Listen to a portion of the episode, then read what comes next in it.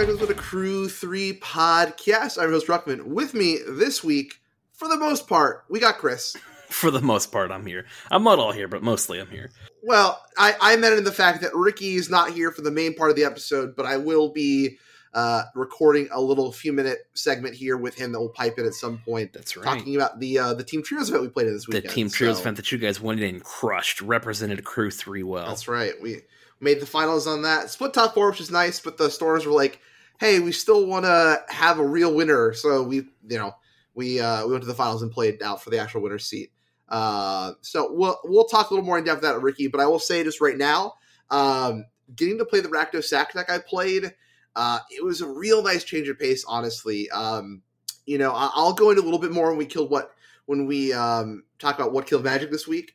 Uh, there's a pretty, I think there's a really shocker what killed Magic this week. It's gonna be like a, a, a Jessica, you know, Jessica Fletcher big style reveal of who, who, who murdered Magic. Yeah, yeah. Scooby Doo, Jessica Fletcher, the whole gang, huh? That's right. Yeah. Yeah. yeah, exactly. The Harlem Globetrotters, Batman's gonna be there. That's right. Harlem Globetrotters are coming as they do.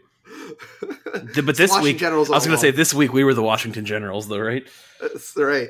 Uh, but anyway, so like playing like Pioneer can be pretty linear, in all honesty, and playing that Rakdos sack deck, um, I felt like every decision I made that week over the on Sunday really mattered, and it was really great to just kind of like feel like really like put the thinking cap on, and uh, it really reminded me of like just some of like the magic I really enjoy. So it was a really great time, and like I said, Ricky and I will will dive more into that at some point in this episode, depending on I don't really don't know what I'm going to pipe that in. Probably probably after that a game update. But it, that was that event was a lot of fun, and uh, you know really wish you could have been there, Chris. But uh, we'll jam some Magic a DreamHack here in a few weeks. That's exactly right. I'm excited for it.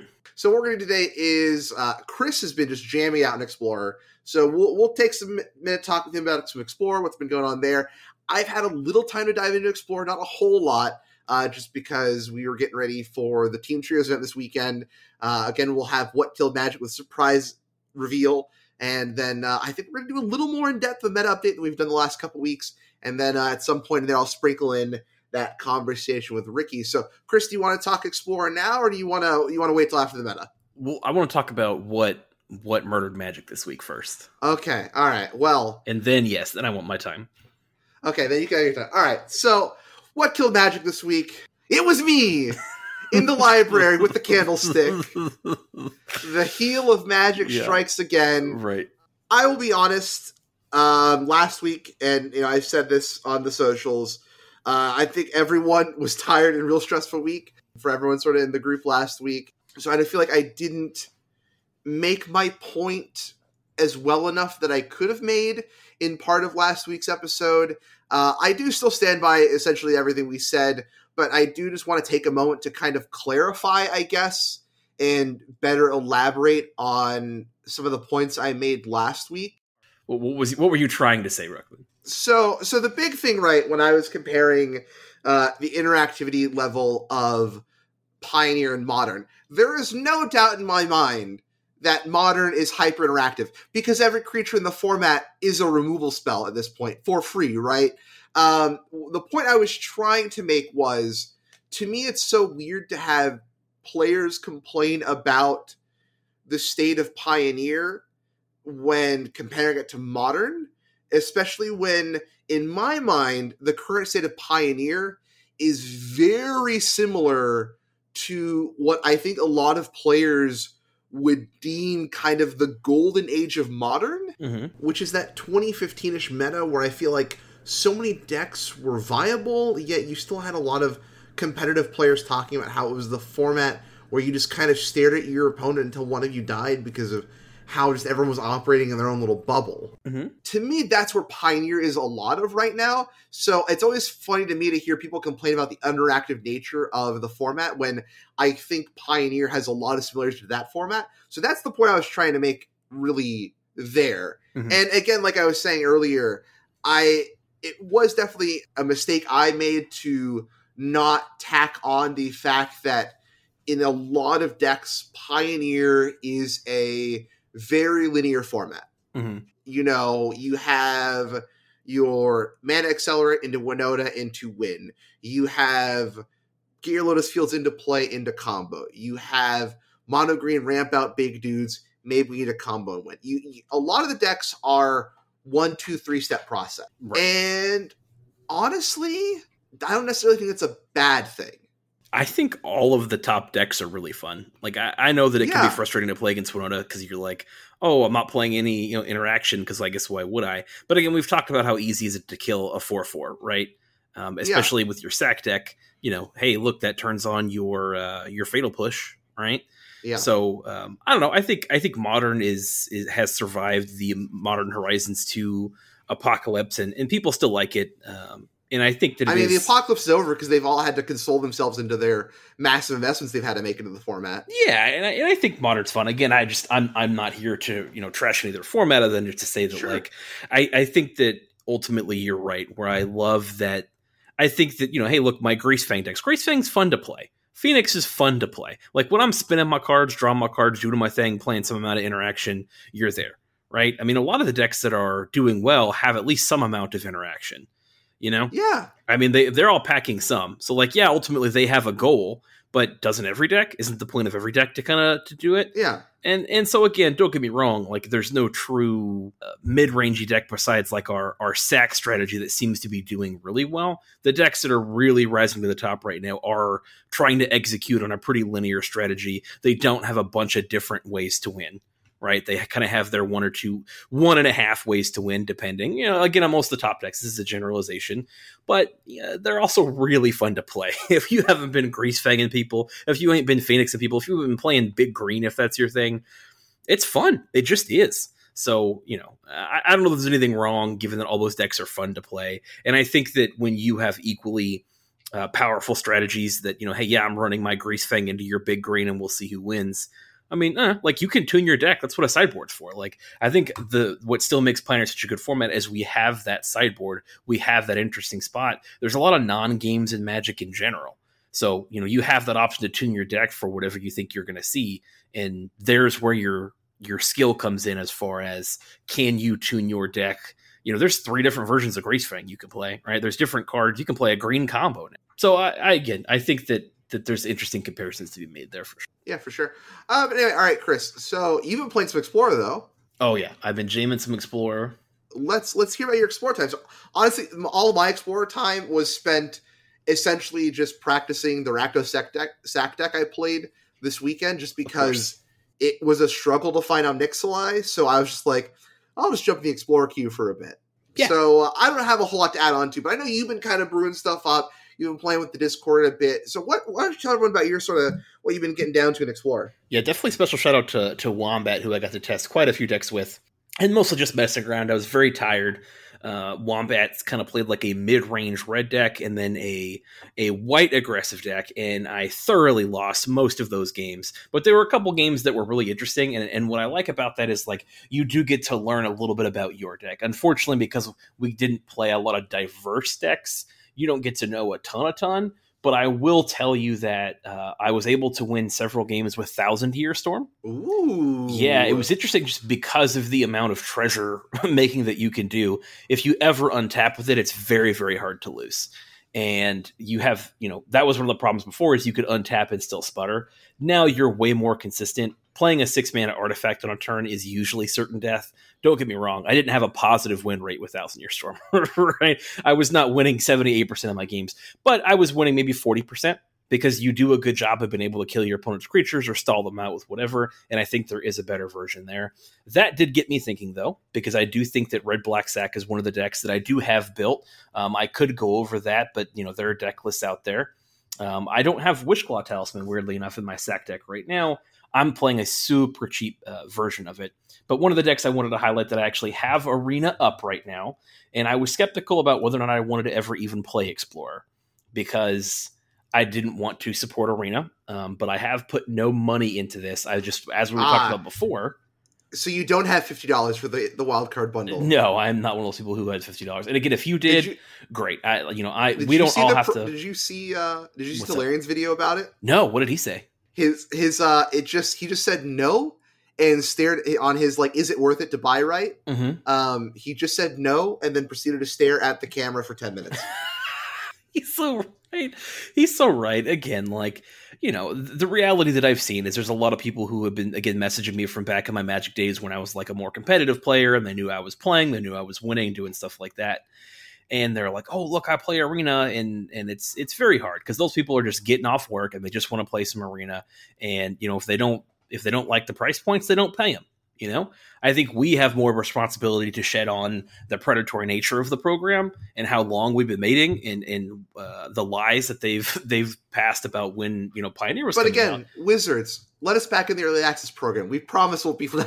Yeah, yeah. I mean, again, at this point, I, I don't even know, right? But I just want to point out that I have reinstalled Arena. Um, I do think that there are definitely downsides that I want to again talk about as far as like if you don't want to support Arena, don't. I'm certainly not giving them any more money, but I already had 50 50 rare wildcards and 50 mythic wildcards sitting there for when they promised Pioneer Masters. Okay. So prefacing that here, sorry I had to get that out. Again, if you don't want to play Arena, don't, but at the same time I have been having fun. This is a new format, and one of the different decks I kind of brought out was this Izzet artifacts deck. So this deck list is not optimized. I've been playing it around. I've been playing with numbers. I've been playing with cards to see if there are even cards that I want to do or don't do. This is not a final deck list, but here's where I've ended up so far. We're going to start off with four Moonsnare prototype, right? And you'll see why. One, this any ability that has channel um, has some alternative use.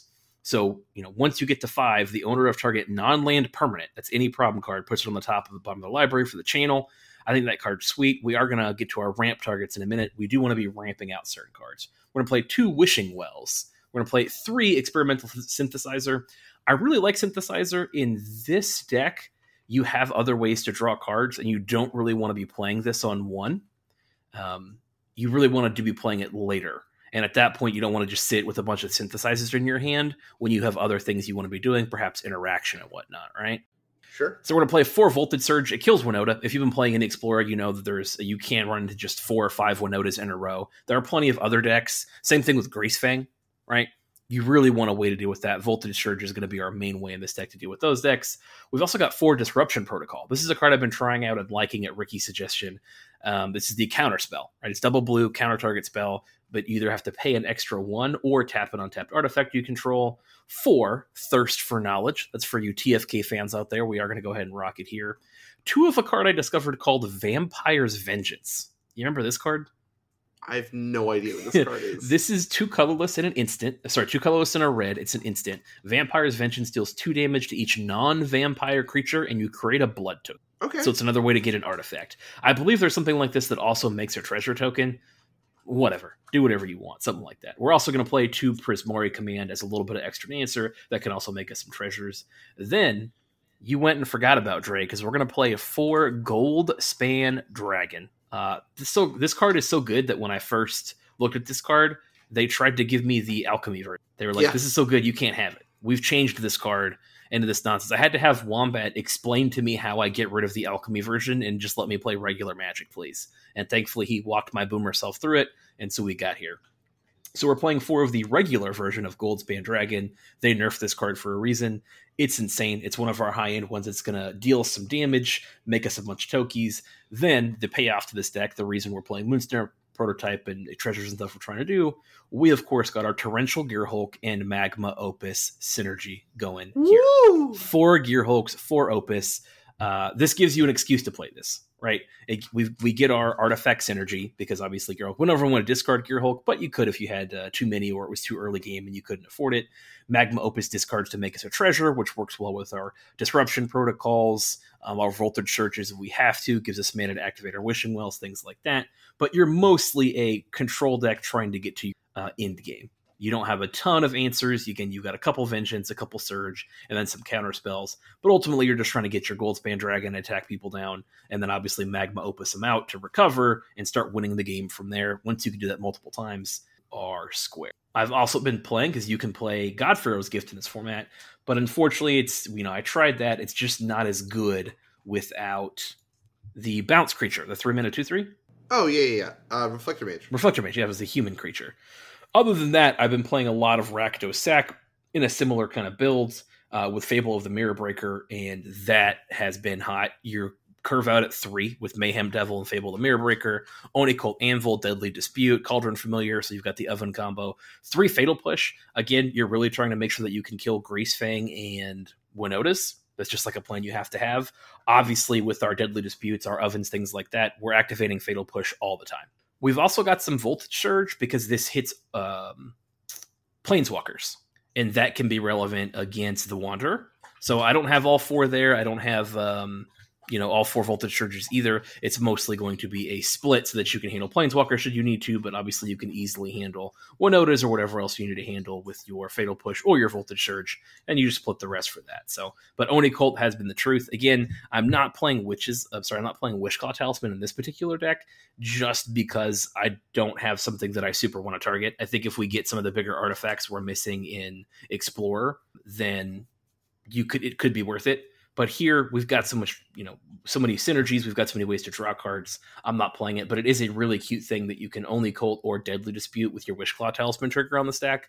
Trust me, I love that so much. I'm glad everybody. I'm just not sure you need. Very cool. All right. Well, I'll have you actually export that blue red deck, especially, and we'll have that, that linked in the uh, episode description if people want to check that list out and didn't catch all the cards uh, as you were going over them. Keep an eye out in the uh, description for that. And if you want to chat with me about those, just uh, hit me up in the Discord. Right, Discord link yeah. should be in the description. It's free to join. Everybody's welcome. You don't have to be a subscriber or anything like that. Just come on in and chat with me about those lists if you want. Feel free to at me even in the Discord so I get a, uh, a ping and we can talk about changes you would make, what you would do, anything like that. Yeah, very cool. All right, anything else on Explore before we sort of end up here? No, I, it's a new format. I have really loved it. Hopefully, again, I can we can talk more about it as the weeks go on because I think I'm going to keep playing. But it's been a nice, it's a nice friendly rejuvenation, an easy way to play after. Yeah, for sure. All right, well, let's dive in to the Pioneer metagame, shall we? Um, of course, the ManaTraders this weekend. We are going to really go into the ManaTraders just because they didn't allow any new cards because they were worried about supply issues. So that didn't happen. I will say though, I was still very impressed that there was uh, a, a, I think 101 players in the challenge this weekend, despite the ManaTraders going on at the same time. So that's super dope. Once again, proving Pioneer is great. Of course, the Pioneer challenges are now also paying down to 64th place. So uh, that is really great for the format. Um, so yeah, so we're gonna we're gonna talk about the the challenge top eights. I'm gonna kind of poke at some of the deck lists uh, from the challenges that didn't top eight but have some new cards. Um, I'm not going to really focus on any decks that if I miss a deck that just has like a new triome in it, right? I'm going to kind of skip over that because it's it's a triome. Mm-hmm. But and then we have some league deck lists I want to talk about, get your opinion on, and then uh, we'll we'll uh, we'll throw over to myself and Ricky talking about a team trios event, and we'll wrap it up there. So uh, let's get started, shall we? In eighth place on Saturday's challenge, we have Super Cow one two six five three with Selesnya Angels playing our new girl Giada. We'll definitely come back to this deck list. In seventh place, we have XF13RCE. Sorry, RC3BYERLY. Fierce Burly? I, I don't even, I'm not even going to try. I'm so ready. Yeah, what? X X Fierce by really. I think that's what it is. Okay. All right. Well, cool. Way to go, Zoomer.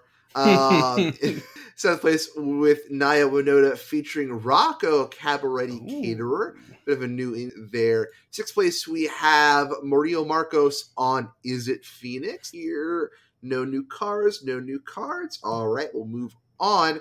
Also, shouts to playing Hallbreaker Works. I think it's bugged right now. Honestly, one of the best things I explore right now is I'm almost kind of not wanting to play Go at the moment because so many things are bugged.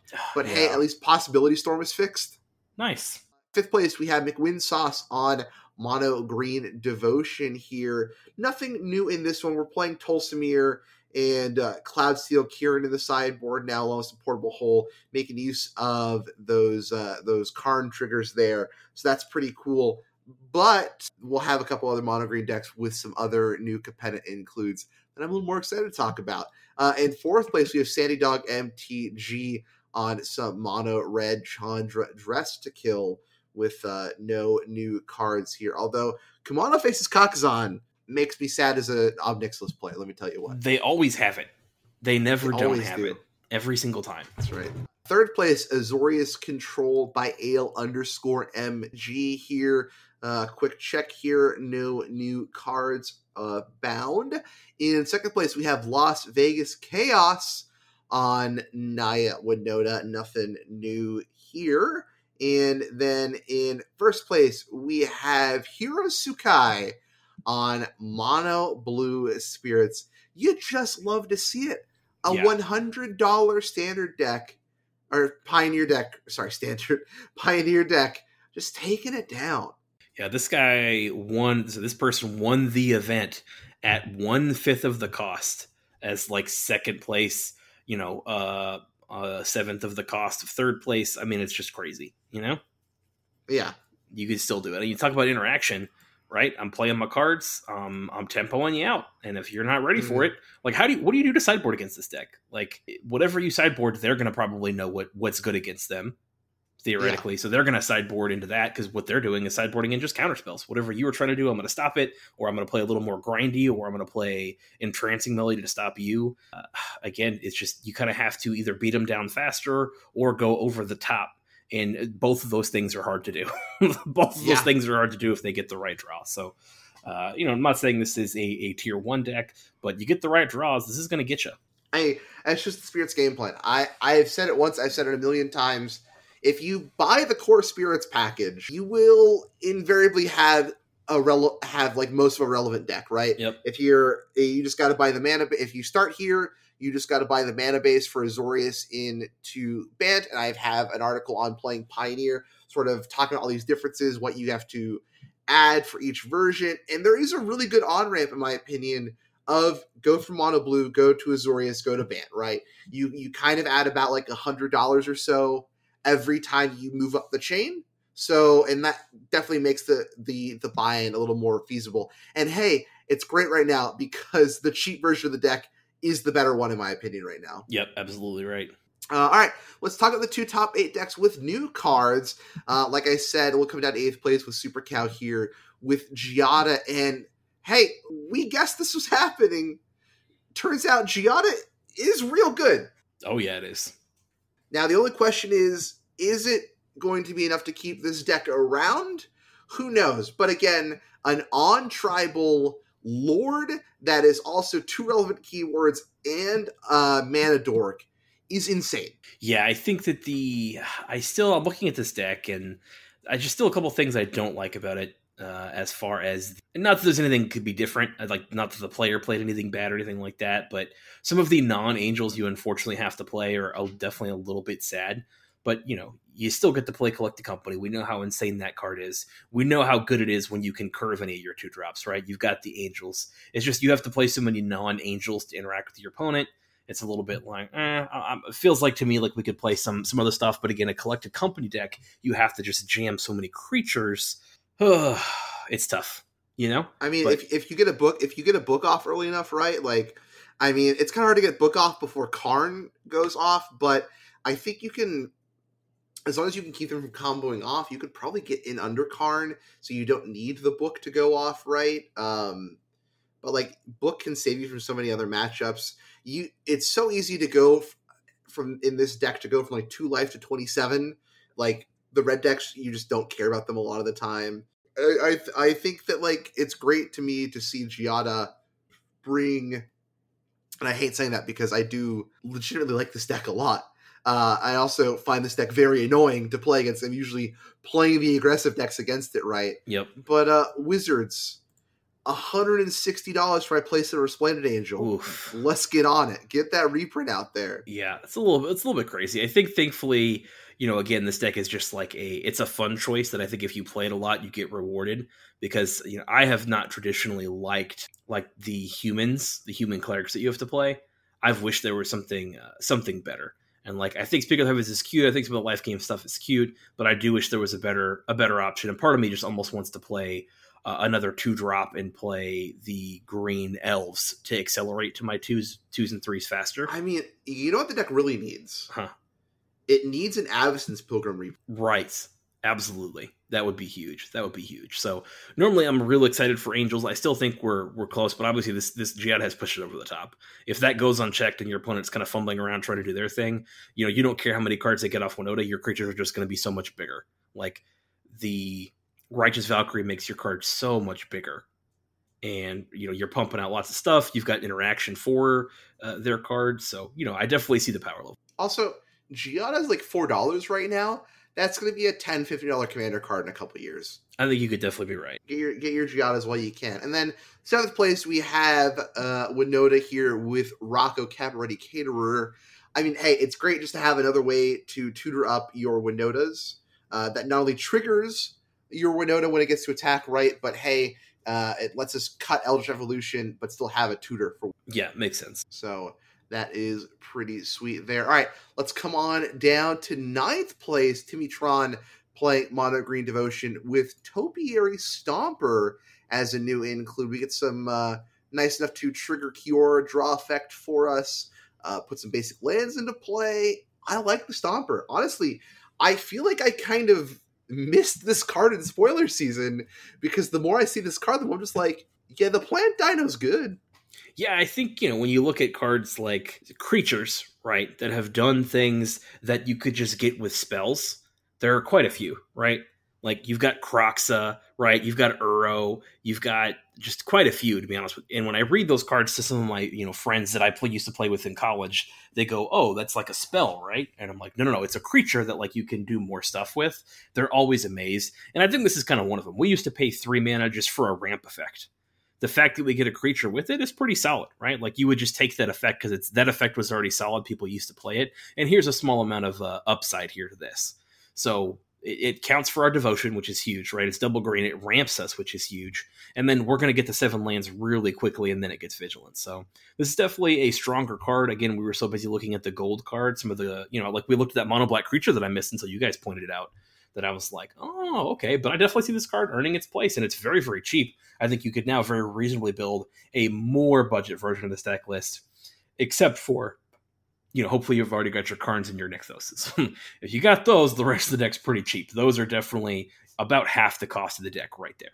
You know, pretty close to 200 of your $400 are going into Karn and Nykthoses.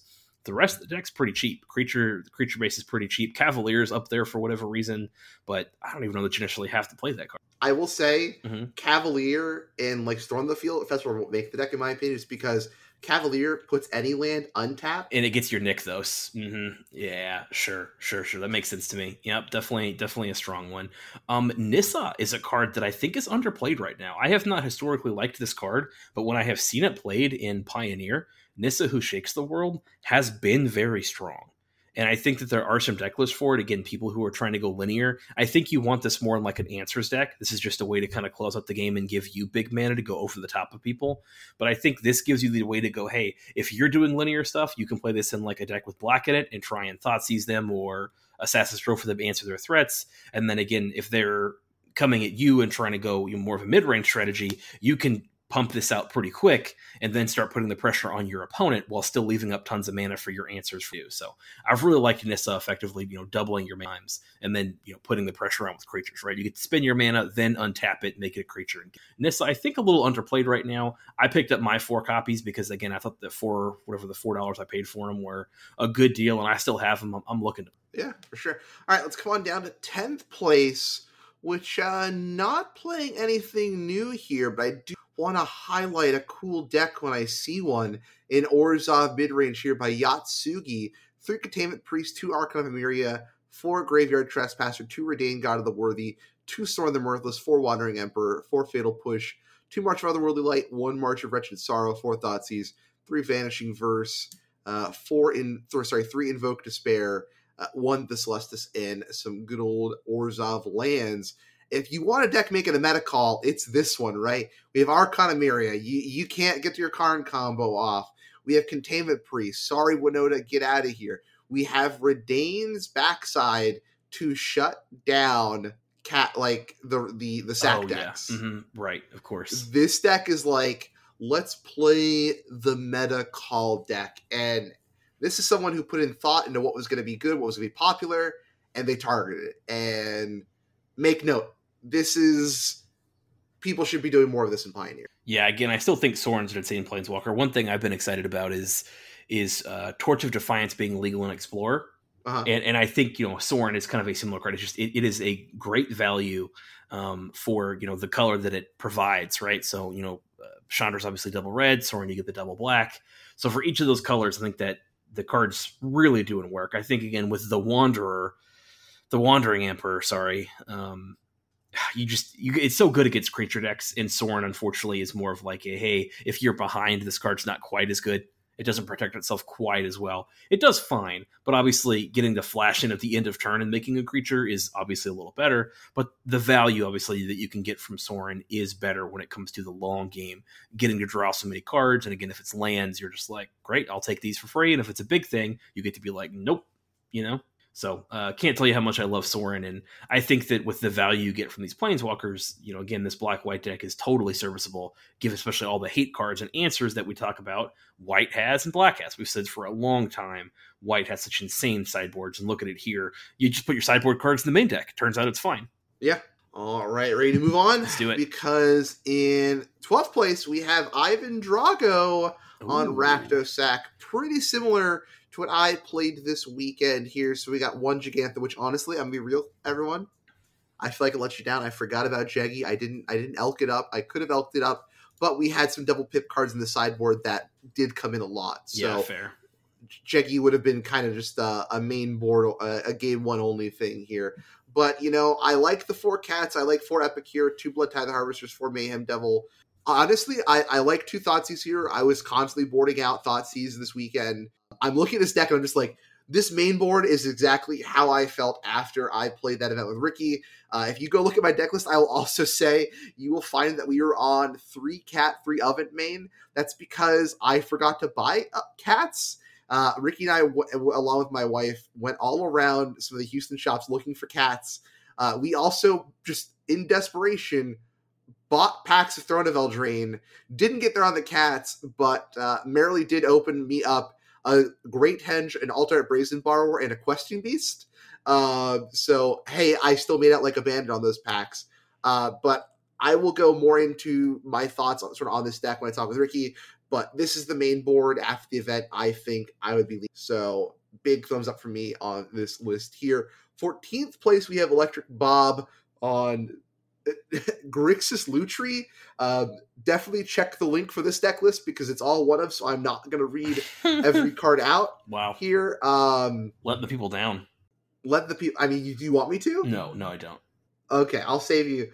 Uh, I do. We do we need to remind you of the one doesn't slap where I read every card out in that like what in the commander decks? No, that's what I'm talking about. Uh, uh, but anyway, hey, Lutri is always a fun one, and it's kind of fun to see Pioneer has a lot of similar card effects that you can pull off a deck like this. Sure. Yep. Set 21st place, John underscore W with mono white humans. Again, if you're looking for a cheap buy-in, this deck's 150 bucks, and you can get a lot of this and then build onto it uh, by buying the current mono white um, challenger deck and then upgrading it for like 50 100 bucks and you can again see my list of how to upgrade these decks on playing pioneer. You can kind of see some of my finished versions of these of these deck lists out there. I like adding Tomik again. Tomik is a card chris and i i think will always like in this format going back Mhm. to when we played mono white devotion with ballista. Tomik doesn't get enough love for what he does in this format. Absolutely. uh, 26th place underscore against underscore playing the red green uh, kind of uh, combat celebrant combo deck. I don't know if we've talked about this deck before. It kind of peaked up at the end of the format. Uh, it's kind of just built around untapping your combat celebrants and just sort of cheating or and just cheating in extra combats. Um, which you know, hey, that's pretty fun, right? Um, and then we're adding two copies of Strangle here uh, from Streets of New Capenna. 29th place, we have MJ underscore 23 with Rakdos aggro. Uh, it's kind of just, uh, actually, I think you'll like this deck a lot. Uh, it's kind of mono black aggro, splashing red for Ob Nixilis. Uh, but we also added Tenacious Underdog to the mix. Mhm. That uh, the Yeah. mono the mono black blitz card we liked a lot. Yep. I watched an aspiring Spike stream, and I think that he got pretty frustrated because a lot of people, you know, it, it can be tough to be known as the brewer who's really good because people want to present you all their crazy ideas and then have you like affirm them. Um, that's one Yeah. of the problems I've seen with with Magic players in general is we're we're not always ready to accept where we could do better or that our ideas don't work. I was surprised the amount of people who were like, "Oh, this card does this," and then he'd be like, "That card doesn't even work like that," and then they'd be like, "No, it does," and then he'd kind of like everybody'd be like, "Oh, no, it doesn't." They'd be like, "Oh, sorry," and he'd be like, "That happened multiple times," and so like he got really frustrated. People were like wanting to play all these big creatures with Ob Nixilis, which is fine, but he was like, Ob Nixilis is fine on its own. Like you just sacking a small creature to it and, and having two planeswalkers, you know? Like a lot of times Yeah. they can't be attacked down because they don't have enough creatures, especially if you're playing a control thing. He's like, I think you're definitely fine playing this on later turns, sacking a small creature once you've got control and presenting them two different targets they have to kill as planeswalkers. So uh, I think again the card just does a lot. I'm not playing it in my current sack deck because I was playing it before it got released, playing a bunch of like fun games. I think you could absolutely update uh, the sack list. I was messing around with with it, and it's just a solid card. Again, it's probably not as strong as I was fearing that it was going to be, which I think Yeah, for sure. And uh, that was it for this one. You ready to go to Sunday? let's do it. All right. On Sunday, in eighth place, we have Paco El Flaco on Mono Red Aggro. In seventh place, we have Remph on Bant Spirits. Uh, again, a player who just like never put the spirits down and is keeping this deck going. I respect it. Uh, sixth place, we have Bull Zero Eye uh, on Naya Winota here with uh, nothing new here. Kind of the classic Winota build. Bringing back the Ranger class, though. Fifth place, we have uh, Malt Liquor. Uh, hey, I, hey, can I get some? Can I get some props for getting that name right in the first go? Nice, good job. Thank you, thank you. Uh, with Mono Blue Spirits. In fourth place, we have Timu on Izzet Thing in the Ice, which I think is just is staying in the ice. it, it- it is Thing in the Ice, right? Uh, I it's just like a different kind of build of the control deck. So we're still on like Narset plus Collectivize and Days Undoing. Uh, we just kind of dropped the Niv package here. They're they're they've kind of split these decks up. If you're playing Niv, it's being called Izzet Control. If you're not playing Niv, it's called Izzet Thing in the Ice. Come on, let's get the deck list right. Uh, straight here. Uh, third place we have Golgar Burr on Rakdos mid range. Nothing, uh, nothing new here. Nothing doing. In second place, we have Cherry X Man on Mono Green Ramp. No Topiary Stomper, but we're on one Polukranos, the World Eater. How long has it been since you've seen a Polukranos get cast? A while, but we know how strong that card is. So you know, Yeah, it's uh, Big X. it does it obviously it does a lot and i think the big thing about it is that it uh you know it, it hits stuff Yeah, so like this is another way that you can just spend a ton of mana and get your opponent's creatures because a lot of times you've got that extra mana and are we playing the combo here it looks like yeah kiora karn and Cauldron. then, and then is Cauldron, cauldrons in the board yeah. Okay, so we- we've got it. Um, but sometimes you just find yourself with so much mana. Polukranos is just another another big way to do it. And you know, I'm not sure what the difference is between that and Hydra, right? Because the Hydra also Well- has double green pips. So the big the big thing here is Polukranos can hit up to X targets. So if you're playing against like a small creature deck like Sack, and if you just do like X is three right, you can pick off all of their guys. sure. So like this is a fine four, and then again, it doesn't take that much mana on the next turn to to get a bunch of them. I like that. And again, in a world of Winota, where like you know they're going to be playing a lot of stuff, I I've- I'm afeared that this is a little bit too late to really answer that. But you know, hey, I don't know. Like maybe you're taking out a bunch of phoenixes or something like that, uh, and you didn't have a good answer to that because I know this deck did struggle with Phoenix, uh, even though you've got quite a few reach creatures. You know, the, the current versions of Phoenix are like combo decks, right? They're trying to get some Phoenix and then copy the extra turn spell, and that's Yeah. really what they're. I could see it for that. All right, and then in first place we have Romerito one with Monored Aggro, bringing back the Torbrand Thane of Redfell. Been a bit since we've seen Torbrand here. Nothing, uh, nothing else new. No strangles. No nothing else uh, upsetting the the bunch here. What do you think? Yeah, um, And Kari Zev, this is like a throwback mono red list. Besides, like obviously Chandra, Dress to Kill, and Kumano. I mean, Torbrand making your Chandra triggers ping three is pretty good, I guess. I'll be honest with you, like especially playing against Wombat, if you're playing Kumano faces Kakkazan, right? If you're playing Bonecrusher Giant and uh, like your light up the stage skewer, skewer the critics effects because those are just such such cheap powerful effects And then, you know, uh-huh. it doesn't really matter what creature package that I think you end up with. Like, obviously, Swiftspear and Soul, Soulscar Mage are important.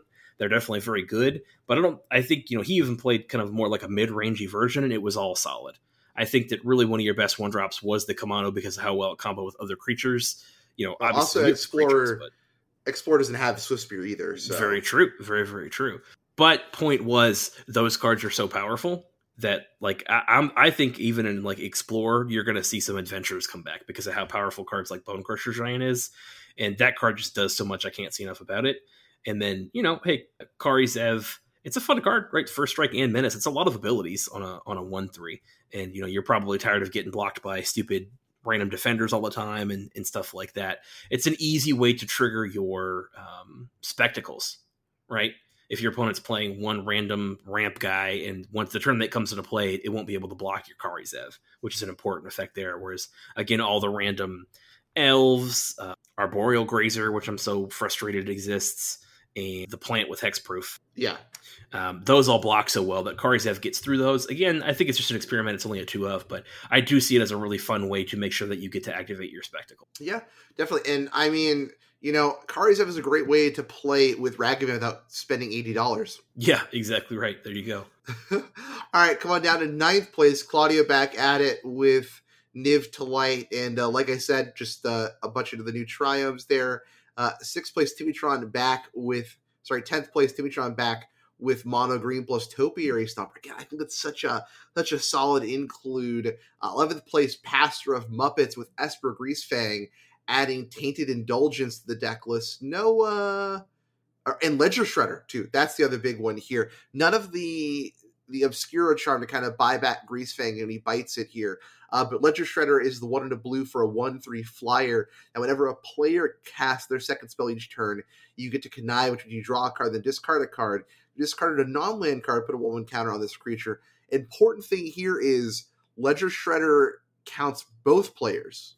Yes, right. Right. Yep. Um, and then, of course, Tainted Indulgence is uh, blue and a black for instant draw two cards. Then discard a card unless there are five more mana values among cards in your graveyard. Card is gross. I've been talking to some other people playing uh, Esper Greasefang in the format uh, over on Twitter and things like that. And uh, yeah, I, hearing from them, Tainted Indulgence is great. I do also kind of want to try Indulgence in like a blue black control deck list at some point. Uh, we'll see how long it takes me to, to check that out. But I, I Indulgence is definitely probably one of my personal top five cards of the set. Yeah, I think it's also like if you want to play Phoenix in, uh, you know, or Planet, but like if you want to play Phoenix in Explorer, I think that kind of Grixis is going to have to be one of the ways to do it going forward. I have not found a shell that I have been super excited about in uh, in Pioneer just with all the the answers going on. So I think that you kind of being like a control deck that use Phoenix to finish people off is one of the ways that do it. And this is just another easy way to you know be able to answer something, or you know you get a chart of course it in for sure. Uh, fourteenth place we have Kir Kanata on Bant Control. We picked up some copies of Endless Detour here, and uh, Girls. I mean, hey, this is when I was thinking about we're gonna play just Bant Control uh, yeah, taking S taking uh, Blue White Yorion, adding some Growth Spiral, adding some Endless Detour. It's what I wanted to do. So uh, glad to see it here in the top 16 finish. Uh, and we're going to come on down to 23rd place, skipping some mono red decks and a lot of Izzet Control. We're going to talk about uh, uh, our X Fierce Byerly. Uh, again, playing Rocco in Naya I think, again, great include there. 24th place, though, we have SG Cyrus not playing, uh, oh, excuse me, not playing any real new cards, but uh, kind of a fun build bringing back the old cl- Pioneer Classic in mono green ramps. We got Arboreal Grazer, Cavalier of Thorns, World Breaker, Emrakul, The Promised End, Ugin the Spirit Dragon, Four Bond of Flourishing, Warping Wail, Cultivate, Nissa's Pilgrimage, Oath of Nissa, just uh, a bunch of green spells to try to power out Emrakul and World Breaker. Always fun to see that deck come back. 25th place, uh, the Magic Mana on Mono Red Obosh. Nothing to talk about there. And 27th place, McWin Sauce on. It's called Selesnya Ramp, but it's kind of just the mono green again. Yep. Mono green Karn package here with a couple white cards in the board uh, that we can just sort of tutor up with Karn and then just, hey, Tolsimir is just a good card against the aggro deck. So That's kind of the new pickup there. Uh, I think my la- we got two more decks to talk about in this top in this uh, challenge here. We have B Bot Online, 29th place at Rakdos mid range, picking up Tenacious Underdog, kind of splitting the difference between Chandra and Obnix here. Uh, what do you think of this deck list? Yeah, I like it again. I think we, as soon as you guys showed me the uh, tenacious uh, under D there, uh, I was impressed, and I think the card is is going to make a splash again. I think some of the cards that I've really liked, it's more about finding the home for them. Synergy is obviously so important. You do have to really have a fine tuned deck list. I think in Pioneer with how many strategies are like, hey, I, I know what I'm doing. You better also. So I think it gives us less room. But hey, I think interacting with the opponent's face has always been a solid strategy. I mean, mono red does well pretty regularly, and uh, this is one way to do it. Yeah, for sure. Um, and then coming down to 31st place, we have uh, uh, Josidoshikal. Mm-hmm. I, I, I'm going to assume I got that one right. If I was wrong, yell at me on Reddit. Uh, in 31st place with uh, Boros Hammer. Hey, look at that. Yeah. Uh, we have four Alseid Life's Bounty, four Fireblade Charger, one Rabbit Battery, three Core Blade Master, one Lion Sash, one Lizard Blades, four Season Hollow Blade, four Resolute Strike, two up the Armory, four Colossus Hammer, two Shadowspear, four Sigarda's Aid, four Fighter Class. So uh, we haven't seen this deck in a while, but essentially we're just going to uh, find a way to cheat our hammer onto one of our warriors here and uh, let it do the thing. Let it do the thing. That's that's the best way you could describe it. All right. Anything else in this challenge, Chris? Nah.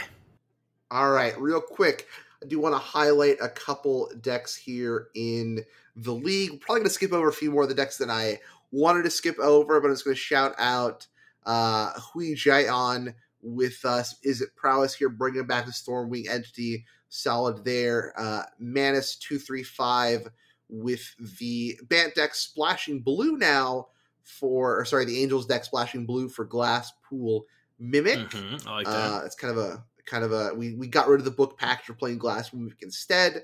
Uh monowog on mono red fires kind of deck we talked about last week with the four field rune cleansing wildfire. So uh, that deck's kind of sticking around kind of fun to see that. Uh ring a riveting rvng playing four color vampire because hey we're cheating in lord xander with sorin and uh you know what? I think if that ever happens to me, I'm just going to uninstall Mitgo. I'm just going to not even Mitgo because you can do it on Explorer too, right? Because Sorin's on there. Uh, I think I'm just going to end the stream if that happens to be on camera. we're just gonna. Yep. We're just out.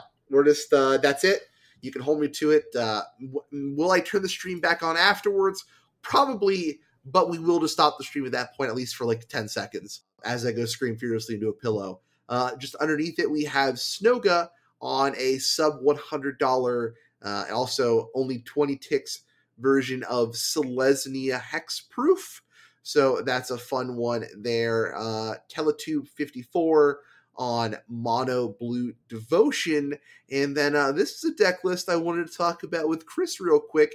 Uh, again, I know I'm kind of running through these deck lists, but I will link the league results below. So you can go catch and uh, take, a, take a look at them there. Uh, if any of the decks I've mentioned sort of spark your fancy. Uh, here we have 092 Chris with uh, some feather action for you brought back Feather. We're still playing 10th Edition Legionnaire, but now we're including that new Illuminator Virtuoso. What do you think here? We also got Boon of Safety as a, as a pickup from this. That's interesting. I think that um, I have been thinking that a mono white version of the deck could be solid, especially as like a budget play. I really think that you can play mono white and do well locally. Obviously, there are some very strong cards you lose in like reckless rage which is like removal i think you have some other options but and then ancestral anchor is another like cantrip is a big one but otherwise like you know you have your uh mavi something from the strixhaven set Mavinda, uh, I think is the name of the Mavinda. card. Yeah, yeah. I just like it's like kind of a, a, similar version of Feather. It's not the exact same, but it's a similar version. Um, you could probably also do mono red. I, you know, again, you probably at that point could just play mono red aggro and the same thing. But if you want the Feather effect, you could do that. Uh, also playing Kumano, which uh, I, yeah, I was gonna, I was going to ask you what do you Kumano feels kind of out of place here. I think the card is just so strong. Um, yeah, and then it's also got the effect that I didn't catch for a long time. Uh, if a creature dealt damage this turn by a source you controlled, would die. Exile it. Oh, so even blocking. Right. Okay. right. Okay. All right. Yeah. yeah. Yeah. And you know how much I love playing decks that uh, play with the graveyard. So this card is this card's pretty good against old Chris here and uh, pretty solid. But yeah, I think decks like this have their spot. Again, they beat down really fast. I think that again, you know, although we talk about Pioneer being linear, unfortunately they also get to play some removable spells and they just they have their plan that they're doing. So it's not that the formats I don't think is, you know, non-interactive. I just do think that the decks kind of do do their plan and execute their combo. Uh, but I think the reports of Aggro's death are, are greatly exaggerated. I think decks like this are still absolutely fine, especially in locals. And I think you playing the deck more is going to matter. I do think that you know this deck has the problem of just drawing too much of one or the other, but a lot of that is resolved with how many times you get to draw cards. Right? You have so many cantrips at this point that you do kind of get to um, stop those you know at least action filled hands, and you know usually get to the lands that you need. Unfortunately, you still just sometimes don't draw another land, and you uh, I have liked this deck. I've wanted to see Illuminator Virtuoso see what it could do. I think Double Strike is a huge game, and it's another threat that really has to be answered. Um, unfortunately, like 10th District Legionnaire is just not a card that I've super loved. Um, Dreadhorde Arcanist has been good. It lets you play, you know, buy your spells back, but it itself has not been a very powerful threat. You're really looking for your favorite hoplites, your swift spears to get prowess and attack really quickly. And now, obviously, our you know Illuminator Virtuoso goes right in that slot. So, obviously, a big fan of this deck. I played quite a bit of it. Kumano is just a very strong card that you know ups one of your creatures, right? It starts with Uh-huh. the damage, and uh, it may be a little bit slower than I think this deck needs, but we'd have to see what they thought. Obviously, they five out with it. Very cool. All right. Well, I, I think that'll do it here, Mm-hmm. Chris. Because I think we're gonna cut over to me and Ricky here. All right, what is going on, Ricky? Let's talk about our team trios event from the weekend. Team Trios was a ton of fun. Yeah, I mean, obviously it's a blast. So it's team trios in the fact that uh, each seat was a different format. It wasn't like team constructed, although honestly, Pioneer team constructed would be pretty wild. I think. Unified is dope. I love playing Unified Constructed. I've played. People complained when I talked about it at the event, and they were like, you know, against Unified Pioneer. But I was like, Uh huh. I was like, I've played Team Unified Standard, so like, I don't think that anything is not doable. You know, Yeah, yeah, for sure. So of course, the, the three formats available in this event were modern, Pioneer, and in the last chair, two actual factual wizards had an arcane duel, yes, but actually mostly just played Modern Horizons two cards. yes. um i don't know legacy is a wild format and here we are Here we are. I mean, look, we're we're not going to talk about deck choices except our own, right? Um, Right. So we're not we're not a big modern podcast, right? But of course, we can talk a little bit about your modern seat playing with Dredgeless Dredge. Of course, uh, Uh, we have. i got to play friend- with real dredge there's no dredge list. Yes. Oh, sorry. Sorry. That's right. You you got actual dredge. That's right. Uh, there was Dredgeless Dredge in the Pioneer event, though. right that deck looks sweet always i've built it before but back when i had uro Yeah. uh, the deck was way sweeter when you had uro i will say that Yeah, I, I, I bet that was in fact the case. Uh, I, of course, played Rakdos Saki. You can see my list. Uh, I posted on Twitter. I hopefully I was hoping that the I asked the TOs to give me like give me all the deck lists after the event, but they're like, no, we're, we'll post them up online. I have not seen them yet, uh, so I'm hoping those get posted at some point soon. So I kind of have an idea about what half the Pioneer field was. Unfortunately, I usually ended up being like the last match playing, uh, not from slow play, but I feel like just every decision I made really mattered in my matchups, which is something I do want to talk about. And I already sort of briefly mentioned with Chris. But before we dive into sort of the Pioneer, what was going on, do you want to do you want to talk about Dredge real quick, Ricky? yeah my decisions didn't matter um, the cards slip off the top of your deck and sometimes you win most of the times you win and sometimes you know your four creeping chills in the bottom 10 and you lose Yeah, Uh, I enjoy playing Dredge because one, it's a graveyard deck, and two, uh, it plays no Modern Horizons 2 cards. Uh, and three, n- everyone forgot Graveyard Hate because Lurrus is banned. yeah, I, I feel I never felt more like a boomer. Like I've never felt more 30 than I did playing like a tournament of no Modern Horizons cards, uh, only to be bested uh, by an 80 card pile of only Modern Horizons 2 cards. That deck certain that deck certainly was just Modern Horizons 2 tribal. Uh, but I will say that it was really funny to hear everyone just grumble about how bad Dredge is. You even affirming how bad Dredge is, but no one being able to stop you. Yep. You just have to counter the Cathartic Reunion, and if you do that, you probably beat me. And if you don't, well, then I'm going to win. Yeah. That's those are some nice rhinos. Yeah. Lose 12, I'll gain 12, please. Yeah. Oh man, the the Rhinos player just suspending the Rhinos on turn one, and I was just like, "You can suspend this card." He's- Well, we're gonna try. it, it does not suspend. Fun fact. oh. Are they dead before it comes off? Yeah, they died before it came off. Fair enough. Fair enough.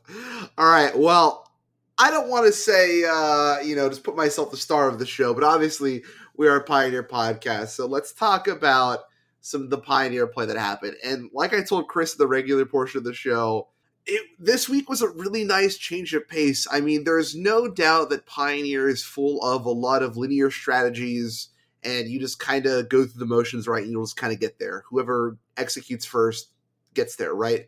You have your Winota deck, you have uh, Mono Green, you have Phoenix, right? Like a lot of the decks that I think are key to Pioneer are very linear strategies. No argument about that.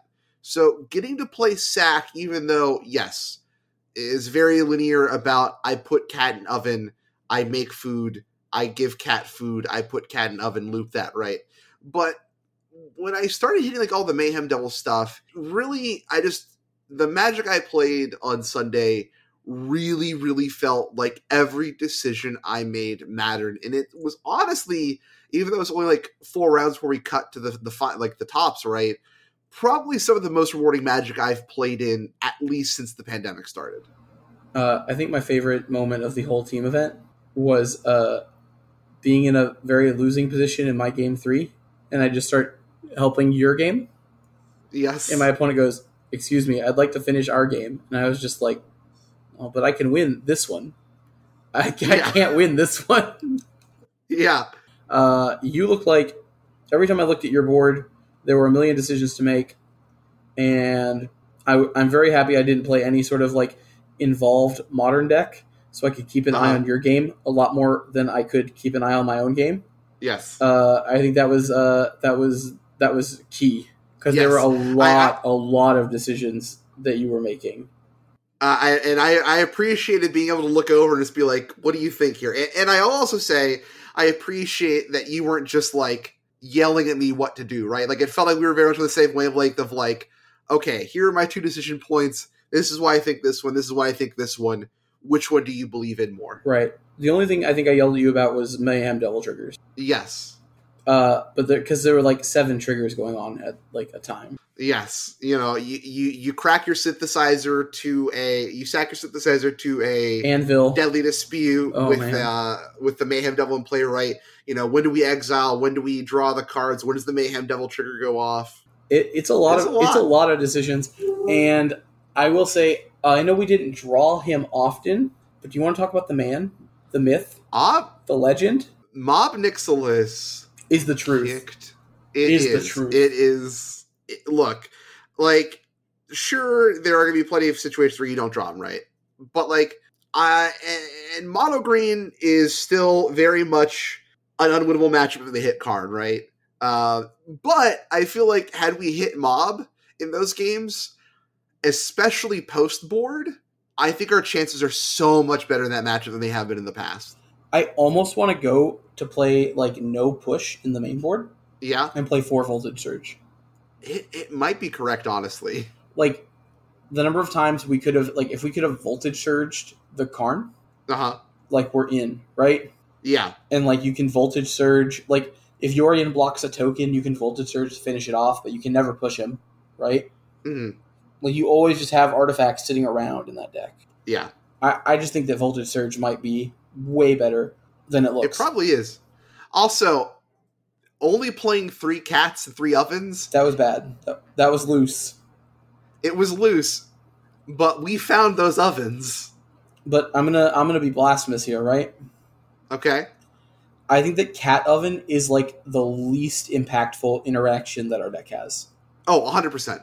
it's nowhere near as good as like the stuff that you can do with Anvil. Yes. Like Cat Oven is good, it's fine, but like it's nowhere near like how good Anvil is and how good Ob Nixilis is.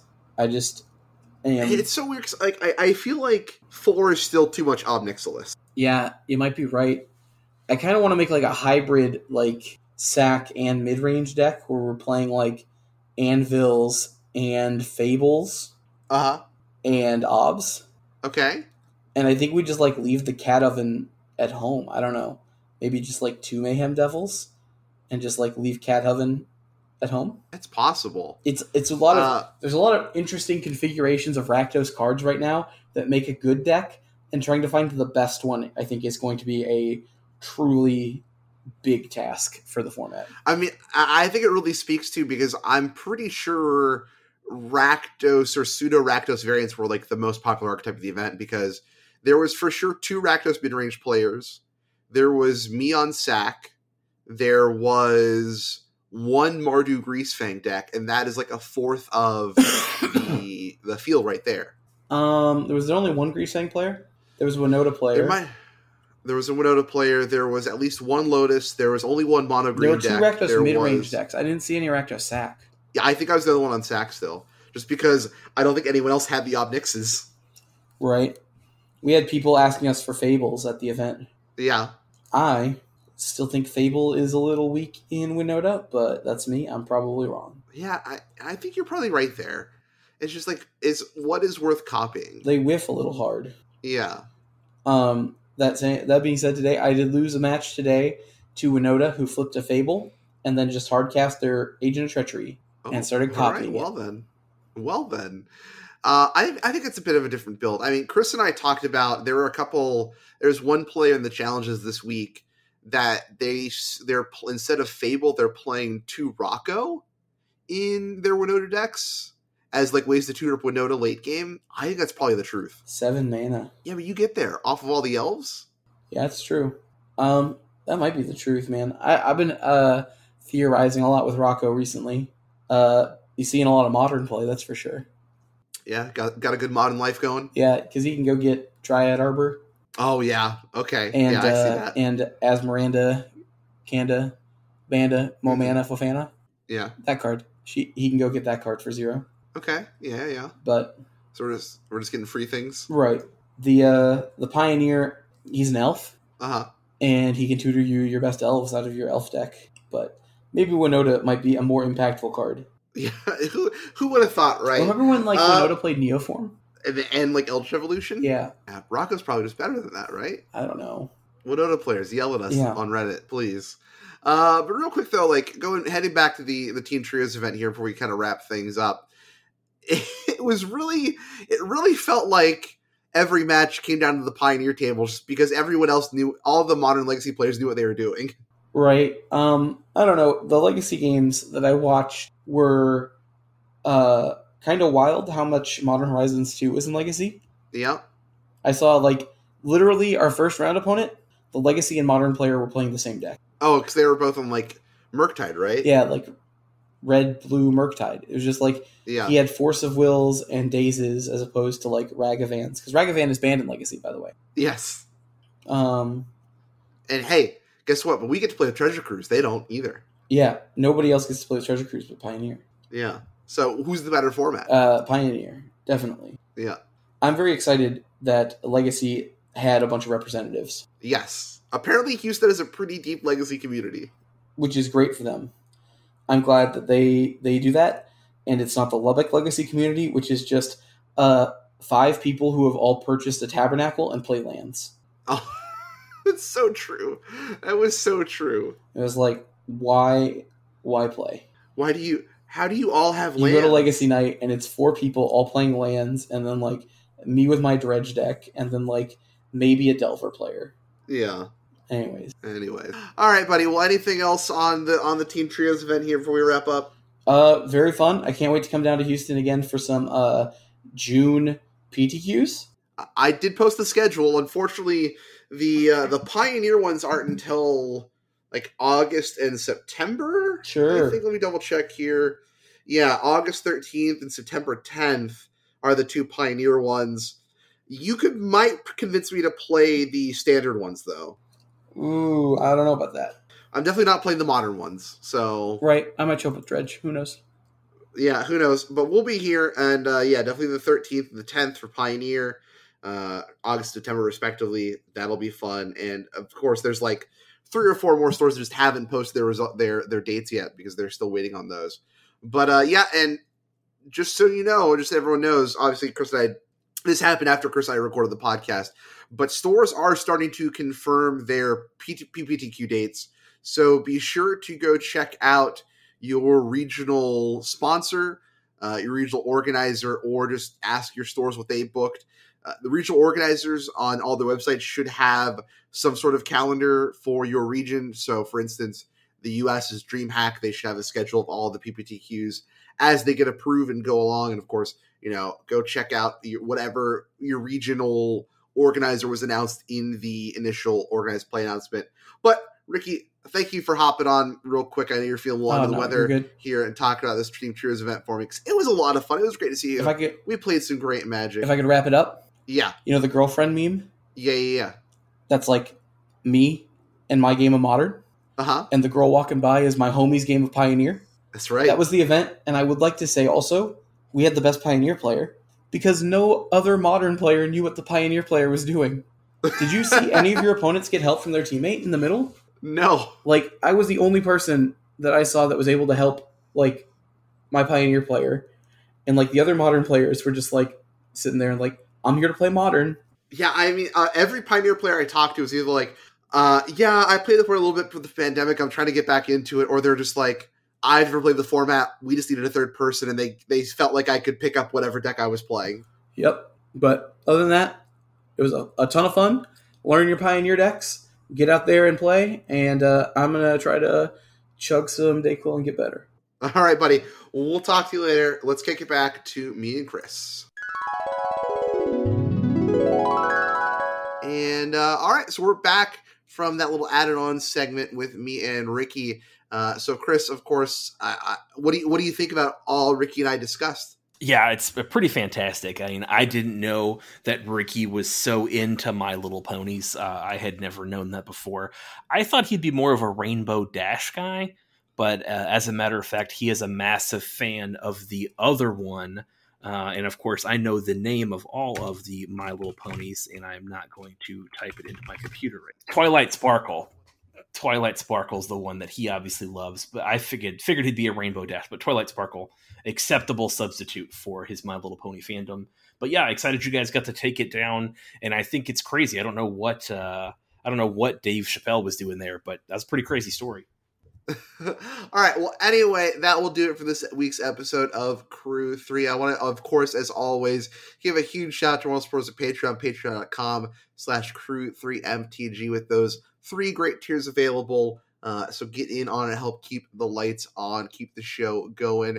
We got plenty of stuff coming on, and we're just gonna, you know, keep dipping into Explorer here and there, uh, especially as long as it keeps Chris in the Magic playing mood, I guess. Mhm. Uh, again, we're we're old, we're boomers now, so it's really hard to get out to playing Magic after working all day. We're married men now too, so find that free time's hard. That's right. but as always, I want to say thank you as well to our our listeners. As always, whether or not you're a Patreon member or not, uh, you're tuning in, you're helping us grow. We've been having some great. Great, uh, great numbers the last few weeks here, and I want to keep those numbers going up. It's been a great time for Pioneer, uh, so I want to thank everyone who's kind of jumped on the show the last few weeks following that organized play announcement. We're loving having you here. Make sure you join the Discord, join us in the conversation there. If you look for more great Pioneer content, uh, be sure to go check out playingpioneer.com, uh, which is sort of a collab between us and several other Pioneer content creators. We're just kind of growing our own little family there. So uh, if you look for more great Pioneer content throughout the week, that is a great place to check by and uh, check out, see what's going on. And, uh, and I'm not just saying that as the content coordinator, but we do have some great stuff going on over there. Uh, but Chris, where can everyone find you on the socials? You can find me on the tweeters at it's underscore Christmas. Christmas has no tea. Christmas has no tea. And of course, you can find me at Crew3 Podcast, running our official Twitter account, where I post up some of my buys and uh, just kind of what's going on in general, whether or not it's Pioneer related. Who knows? but I've always got some stuff going on. Uh, Ruckman uh, does not sit still for too long. I'm always busy, always working on stuff.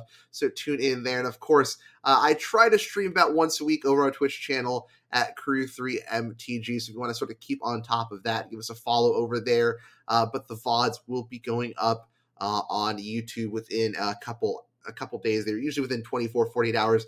Uh, we did stream some community explore on Friday, and I don't think it's gonna be an every week thing, uh, but I do kind of want to get into that more often. I think it was a lot of fun, and definitely getting people on to explore on Arena is uh, is a lot easier than organizing some webcams and getting all that kind of set up. Oh, it's yeah. a lot easier for people to kind of jump in and play with. So uh, again, we're probably not to do that every week, but uh, maybe once or twice a month. I think it'd be a good way to uh, add some explore content flavor and uh, just sort of engage the community a little more often. I will say I I would post the VOD, but we kind of fumbled a bit because it's been so long since we played Arena. It's really hard to get your 15 card sideboard. You kind of got to jump through hoops when you're playing challenge matches. I do apologize for everyone who played on Friday. I I thought the companion app would tell us uh, arena names as well, but I think we're going to probably switch over to Melee going forward, just so we can kind of make sure everyone gets to see arena names as we're playing, make that a little easier, make that cleaner. But we'll keep uh, we'll keep improving, keep running better, and uh, so be on the lookout for those signups. Uh, but yeah, anyway, we will talk to you all next week. Bye. Bye.